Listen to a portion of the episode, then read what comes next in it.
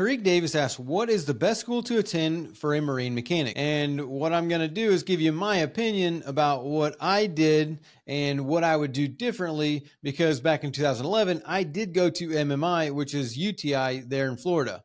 I spent about $35,000 going to that school and looking back at what I learned and what I know, and now working in the industry for over a decade, this is going to be my opinion. I think that trade schools have a really good position in the industry um, as far as being able to take someone that has no experience whatsoever, get them familiar with tools and engines, uh, the the differences between four stroke, two stroke, combustion, all the different phases and cycles of an engine, a combustion engine, and then also some exposure to brands, models, um, and then the kind of the whole gamma of the marine industry. It's a good entry level thing that gets people exposure to products. Now, as far as is it worth it to everybody?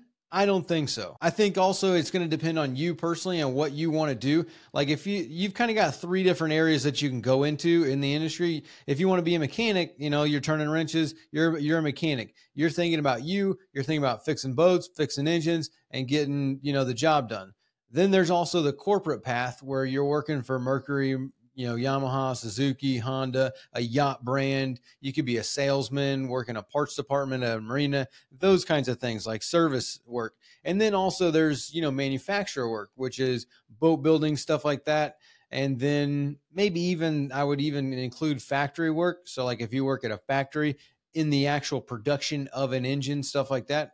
But based on those different things, different schools are going to be better or worse for that stuff. If you want to be a boat builder, then going to a boat building school where you learn about the the structural integrity of an engine or of a boat, how it's made, how it's put together, all the different systems, how it's designed, and those kinds of things, that's going to probably be more beneficial than just trying to get into a job somewhere because I'm sure most of these boat building brands aren't just trying to hire someone with no experience into that kind of work. Whereas the other ones, if you're trying to do the corporate ladder thing and then just, you know, go up the corporate ladder working for one of these big brands, then you could probably just get in, get a job and go in there. I don't think there's that much training for that kind of thing or for the factory work.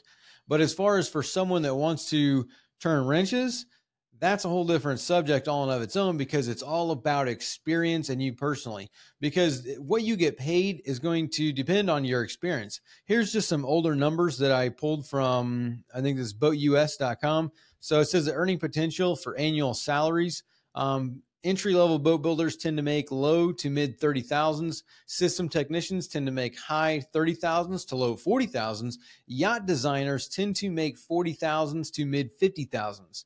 And then there is some more numbers. The unskilled yard labor earned $16 per hour on average with a range of 8 to $26. Mechanics earn an average hourly wage of $22.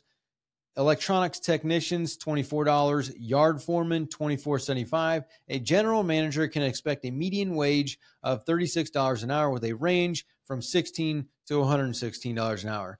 That's um, a pretty wide range, but that kind of gives you an idea. As a mechanic, you're probably looking as an entry level person making around 20 bucks an hour, somewhere around there, depending on where you live. And then, you know, mid level, you're looking 25 to $30 an hour.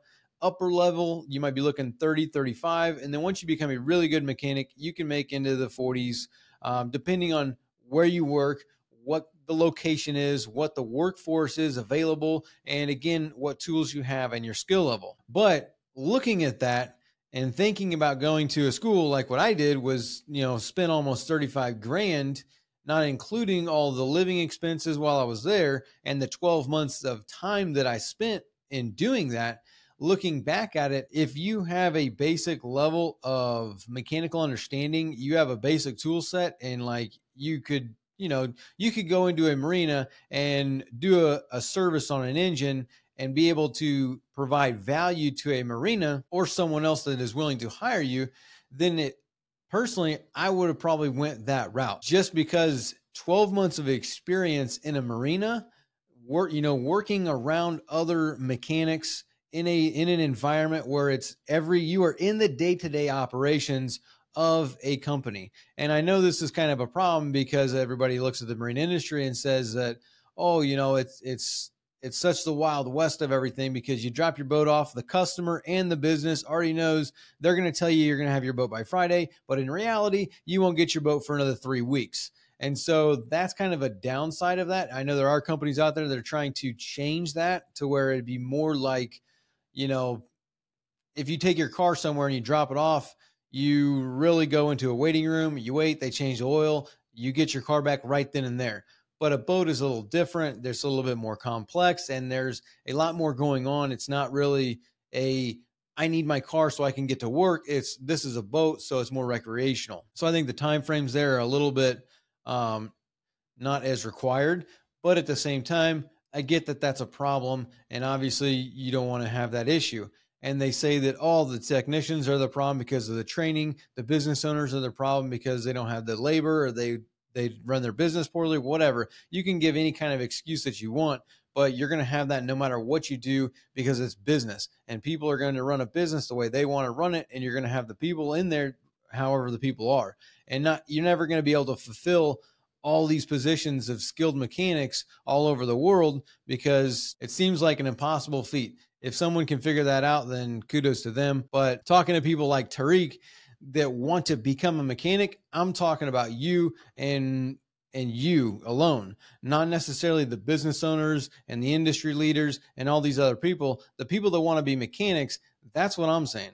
Is for you, it's about you and what you make. You're the one that has to spend the money. You got to buy the tools, and it's your experience level based on how valuable you can make yourself and how quickly you can get there. So, if you want to become a higher paid technician, then you need to be the best technician that you can be as quickly as possible.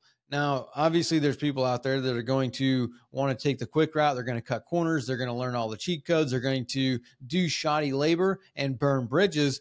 But if I'm not talking about those people, that's hopefully not you. And that's why I think that becoming hireable is going to be more of the question and more important than necessarily going to a school because a school is always going to be a school setting. You're going to have sessions, you're going to have semesters, you're going to have, you know, time and everything else.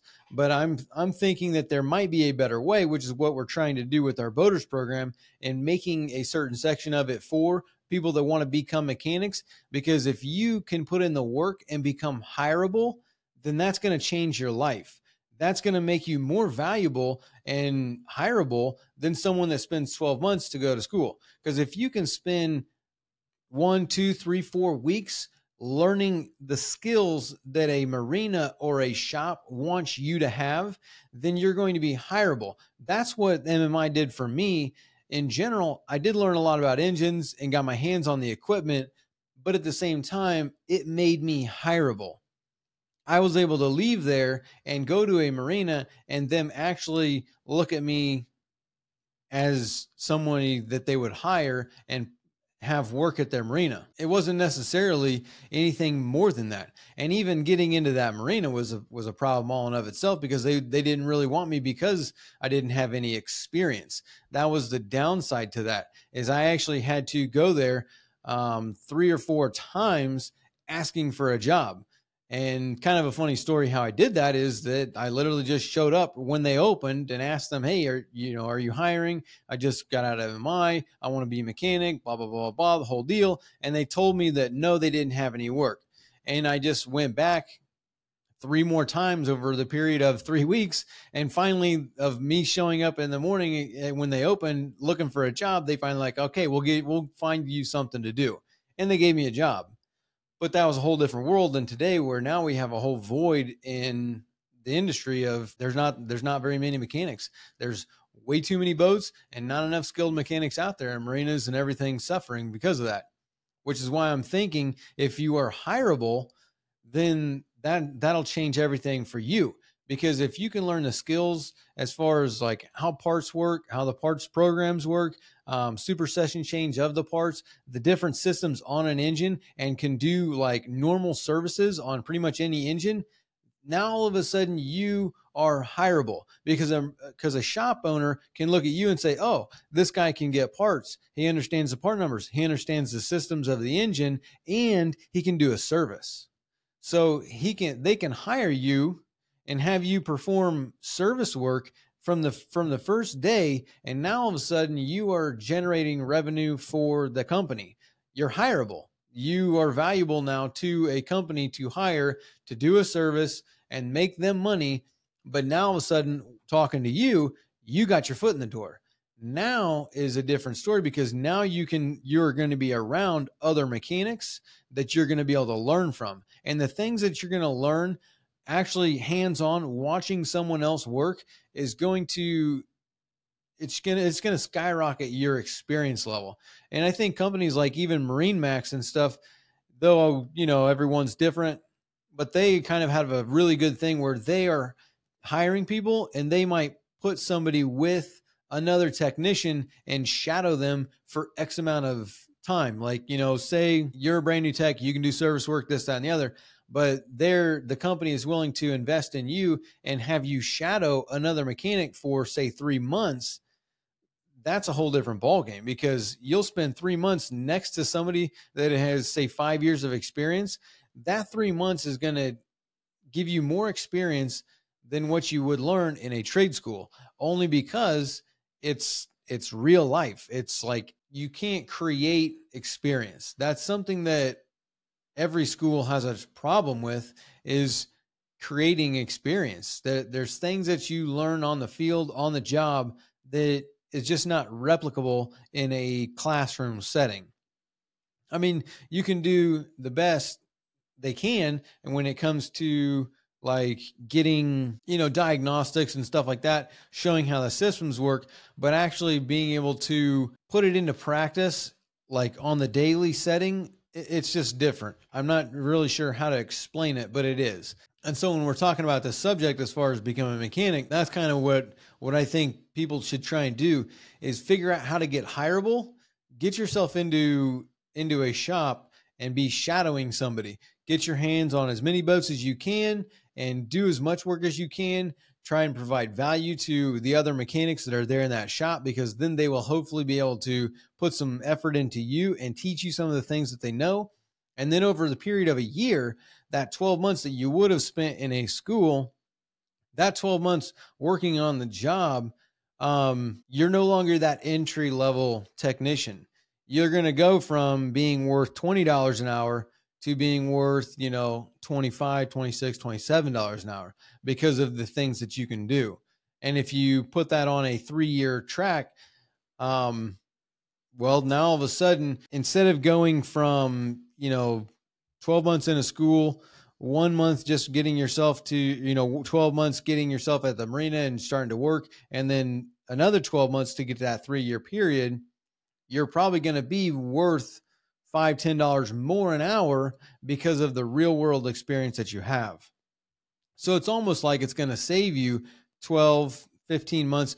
Again, depends on you, your location, what you work on, the work that's available in that area because obviously it depends on the work. I mean, if there's not a high paying job around there, then you're not going to make that much. But if you're in a busy area with a lot of boats and there's a lot of, you know, stuff to work on, then you're going to get more experience, you're going to learn quicker and you're going to become a better mechanic a lot quicker. And that's just my two cents. And one other thing actually though is that also being at someone like somewhere like that is that now you are also open to going to um, manufacturer training. So, say you work at a Mercury dealer or you work at a Yamaha dealer, both both of those companies now are doing service training work. So, like you can get to into a marina, and if you have value to, you know, be able to make the marina money, then after a couple months, they might be willing to send you to cert, you know, training there with Mercury or Yamaha, which is going to get you on a path to being certified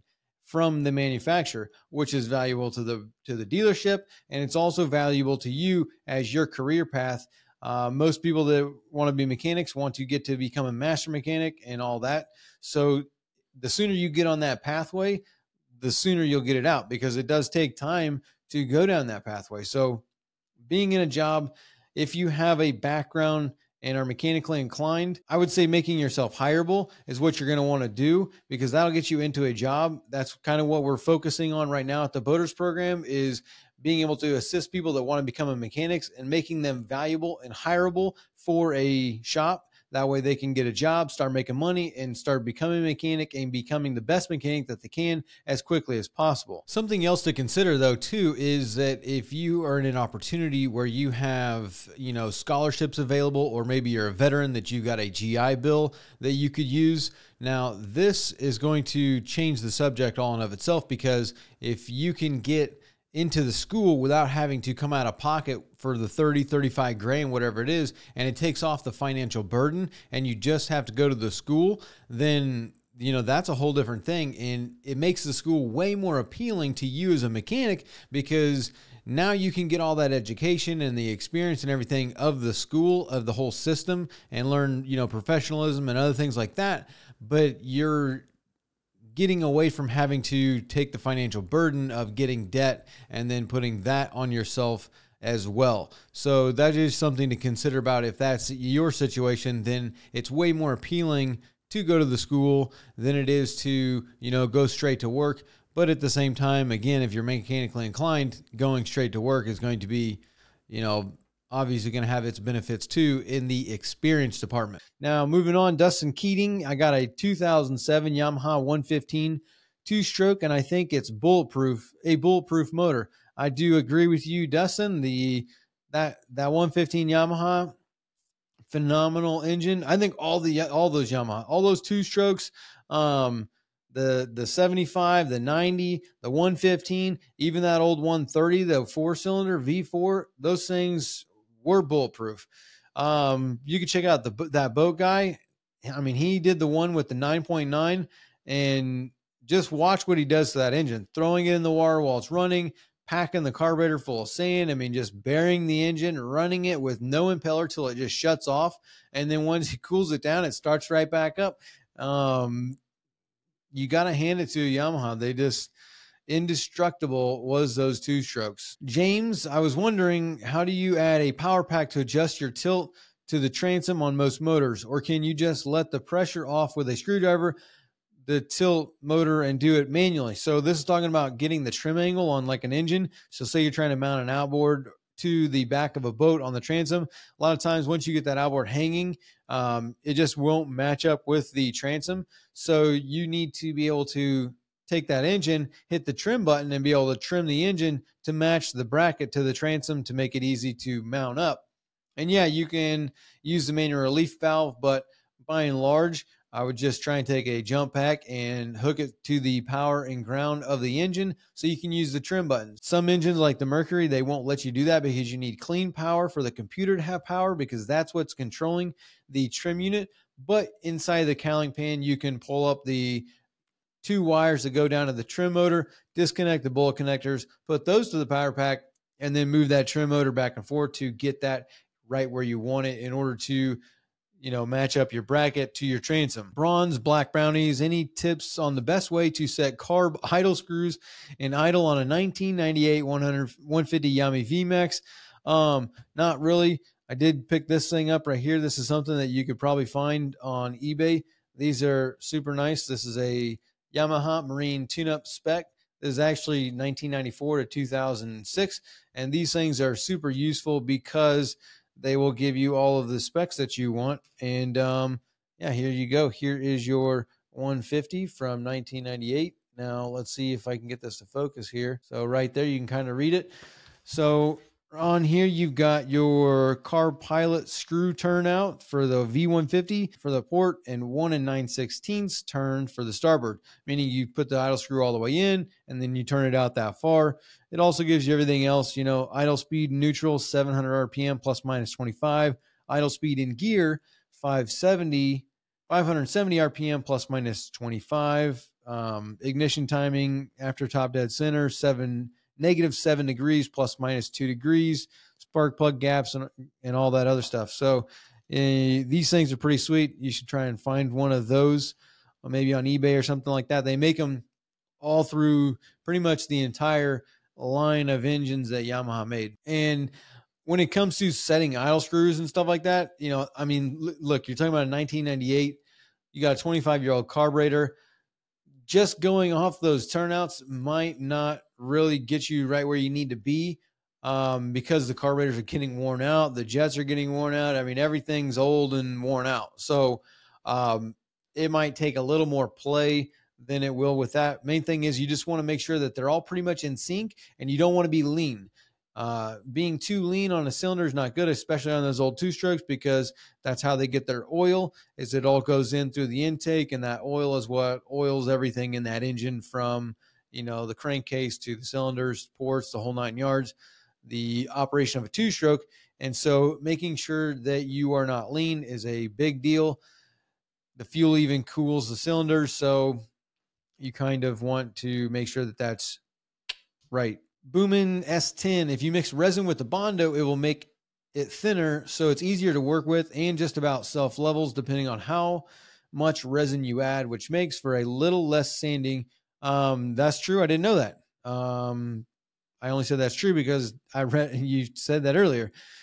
Pretty interesting to know um, because Bondo is something that, for one, everybody hates Bondo, especially when you're talking about boats and um, it is pretty thick and kind of um, it's thick. That's that's the best word to th- say is that it's thick. So I didn't know that if you added the resin, it will thin it out to help it make it self leveling. So thank you. The second you cut that hose, your warranty is voided. Bad idea all around. The the they flush hose as well designed as is from the factory. Is it really that much more convenient? RIP to the folks that rush out and do this to their motor.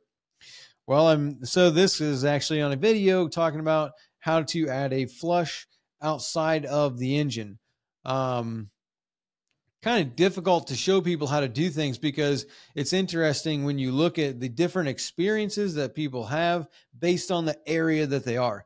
Now, I mean, as far as the warranty goes on that, I don't really, I don't speak for Yamaha or Mercury or any of these other companies, but I don't know if that's really going to void your warranty. All these engines are now coming with the ability to have the flush attachment made to the boat. And there's tons of manufacturers out there that are selling you boats that have these flush attachments on there in the boat where you just hook it up and it flushes your engines. So they're already doing that. Now, if you have that hose and that hose is spraying water all over the engine and you have a problem based on that, yeah, that might be a problem with your warranty. But if you have an issue with the lower unit and you blow up your lower unit because you have a flush attachment on there, they're going to deny your warranty. I don't know if that's, I don't know if I would go that far. I mean, I know mainly Mercury and Yamaha the the best, and those are the two best companies out there when it comes to warranty. And to be honest with you, they are like like I said, the best. I mean, they stand by in their products. They make some of the best products on the in in the world, and yeah, it's. I don't know if that really is going to void your warranty because you do something like that, unless that causes a problem, which then it's not warrantable because a warranty is based on a manufacturer defect. So if there's something wrong with your engine, then there's something wrong with your engine. That's warrantable. If you have an engine failure based on something that was an, a manufacturer defect, that's what's warrantable, not necessarily this kind of deal. Like I said, you know, if there's a problem with your trim unit or with the lower unit or something like that, that's totally irrelated. And to think that Yamaha or Mercury or any of these companies would deny a warranty claim for something like that based on that, I don't know if I would say that. And also, what I, what really people don't see is that you're packing that down into a 60 second video. And actually, the reason for doing things like that is the person that owns that boat is older. He is no longer physically able enough to get underneath a a poling platform on the back of this boat. It's not a poling platform; it's a tow bar, but it goes over the engine, and the and the outboard is in the back of the boat on a pontoon he can't get back there. He doesn't have the physical ability anymore. And this is for an older person. And so to have that up there to be easier for them, that's what it's about. So everybody keeps talking about the flush attachment. Oh, it's already good the way it was. Yeah, in certain situations, but you don't you're not thinking about this person that no longer has the physical abilities to get down there and do that. So this is more for someone else. And also, um, if you do this kind of stuff on older engines that don't have warranty, then I mean it doesn't really matter. But yeah, that's it's because someone that does that is because it's a convenience for them and they might not be physically able to use it the way it is. So that's really that big of a problem. Slipstream vids, two strokes use raw fuel to cool the cylinders. 7% of the fuel you buy gets dumped directly into the water through the exhaust. That was the standard of outboard propulsion for a hundred years. nice. Um, I don't know if it's truly 7%. I mean, it is true that, yeah, two strokes do use the fuel to help cool these cylinders, but um, I don't know if 7% is the right number or not. That's interesting that you say that. I would like to see some numbers on that, but pretty funny either way. Manuel Fuertes, what's the smallest outboard with an alternator? Um, well, pretty much every outboard from like a five horsepower up has some some kind of charging ability.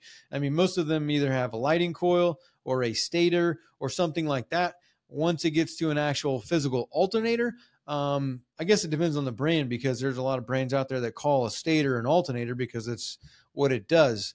Um, but like when you think about an alternator as like you know an external component that's belt driven, I don't know if Mercury's 60 horse does. I want to say their 75 has an alternator. And so basically 75 and up for Mercury has an alternator. And I want to say 60 down has a stator not 100% on those breakdowns, but then pretty much everything else has either a stator or an alternator. So if you're talking about actually just charging a physical battery, then yeah, pretty much all outboards have the ability to charge a the battery for you. AS crazy. Aaron, what are your thoughts on using hydro fluid in place of Seastar's power steering? Seems like a rip to me. I've run both, can't see any difference. Wondering if you have.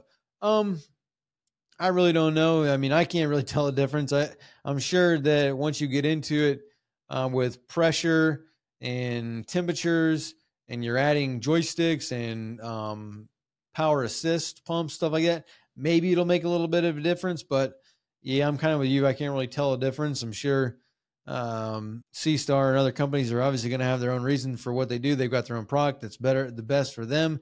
It's just kind of the way it is. I can't tell a difference when you put ATF in a steering system and um, use it. But again, there's probably some things that we don't really know about when you're talking about pressure, temperature, stuff like that, power assist. But who knows? Kevin Lynch, pro tip never secure your boat with the stern facing open water or where waves or boat wakes can come from. I have seen experienced boaters wake up in the morning and find their boat swamped Personal tips buy proper dock lines and longer lines than you think. I think bow and stern lines can be up to the length of your boat. The two spring lines should be more than the length of your boat. If you have two sets of bow and stern line dock lines, you can be ready to approach a dock from either available side. I'm not going to read the rest of that, but this is talking about how to tie up your boat. And yes, these are all very, very important things. That's kind of the premise of that whole video is longer lines. Um, like he said, you want lines pretty much the same length of your boat from the back to the front, and then from the front to the back, keeping the boat tight against the dock, but at the same time having the ability to go up and down. If you've got really short lines, then the distance of this is very different. So this will hang and your boat will hang and flip over. Whereas if you've got a long line like this, you've got a lot more of a swing up and down. So tying your lines from the back and then running it to the bow of the boat and then tying it from the front of the boat and running it to the back of the boat gives that long line the ability to go up and down with a tide. And then, yeah, for sure, having the bow out. That's why most boats, most places do dock their boats with the bow out because of stuff like that. Waves, wake, especially if you're, like you said, open water. I mean, you don't want to face your boat stern out on the open water because it one rogue wave or one you know boat that goes by could cause a serious problem for you. Not to mention inboard boats that have exhausts or through hole exhausts um, on the back can get water pushed up into the engine and cause a big problem. So definitely, definitely all good tips. Daryl, been watching your channel for years and I really enjoy it. I wanted some input on your experience. I did a pour in transom and my stern is way heavy now, but do able, I don't want to spend a fortune on a new motor just to find a lighter one. Would adding would adding weight towards the bow be sufficient? I imagine my performance would suffer, but I'm more concerned about structural integrity of the boat. If I came if I come down hard on ocean waves, it's a fiberglass 19 foot 1989 Marlin that I took a 125 force off and replaced with a 2005 115 Yamaha, which is about 70 pounds heavier. Thank you. Um, I don't know. Did a Marlin ever come with an outboard on it? I don't I don't know about that. So I need to look into that because the ones that I've ever seen are like their bow rider, 19 foot, comes with an inboard, swim deck, you know, that whole kind of deal. It's an inboard boat. So if we're talking about that kind of Marlin that has been converted to put a, a bracket on and then put an outboard, um, yeah, that's a lot of change for the integrity of a boat. I don't really know what's going to happen when you get into adding weight to the front of the boat and it being um, that much weight in the back because now you, not only did you lose 10 horsepower so you so now you're you're less power and 70 pounds heavier. So if you are you took the weight of the inboard out of the boat so that's going to change some things. Then put a bracket that's going to be weight and then an, an outboard on top of that that's even more weight and then the poured in transom to thicken it up to support that. Um, that is a lot of changes on a boat. I don't know about structural integrity. All that you can do is basically fill up water bottles, put them in the front bow the boat, and hope and see and go out and run it. See what happens. See how it handles it. I don't know. You might even want to check how the transom, how the stringers are tied into the transom, and what kind of support that has, because um, if you've poured the transom in, you've added that weight, but but I don't know the structural integrity of that because now I don't know. I've never used a poured in transom. So when I'm thinking about this, you've got the outside glass, the inside glass, and the inside of the hull has rotten. So you poured stuff in there and it drained all the way down and then got hard. Now, what is the real adherence to this side and this side? Like, does it, I mean, no grinding happened.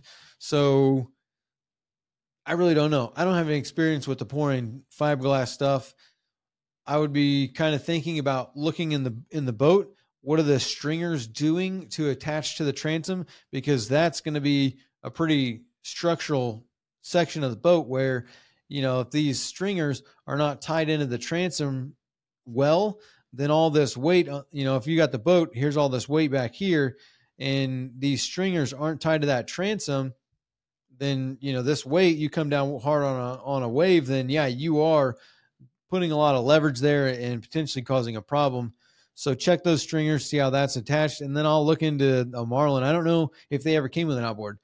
I've only ever seen ones that's got an inboard, so that's what I'm going off of.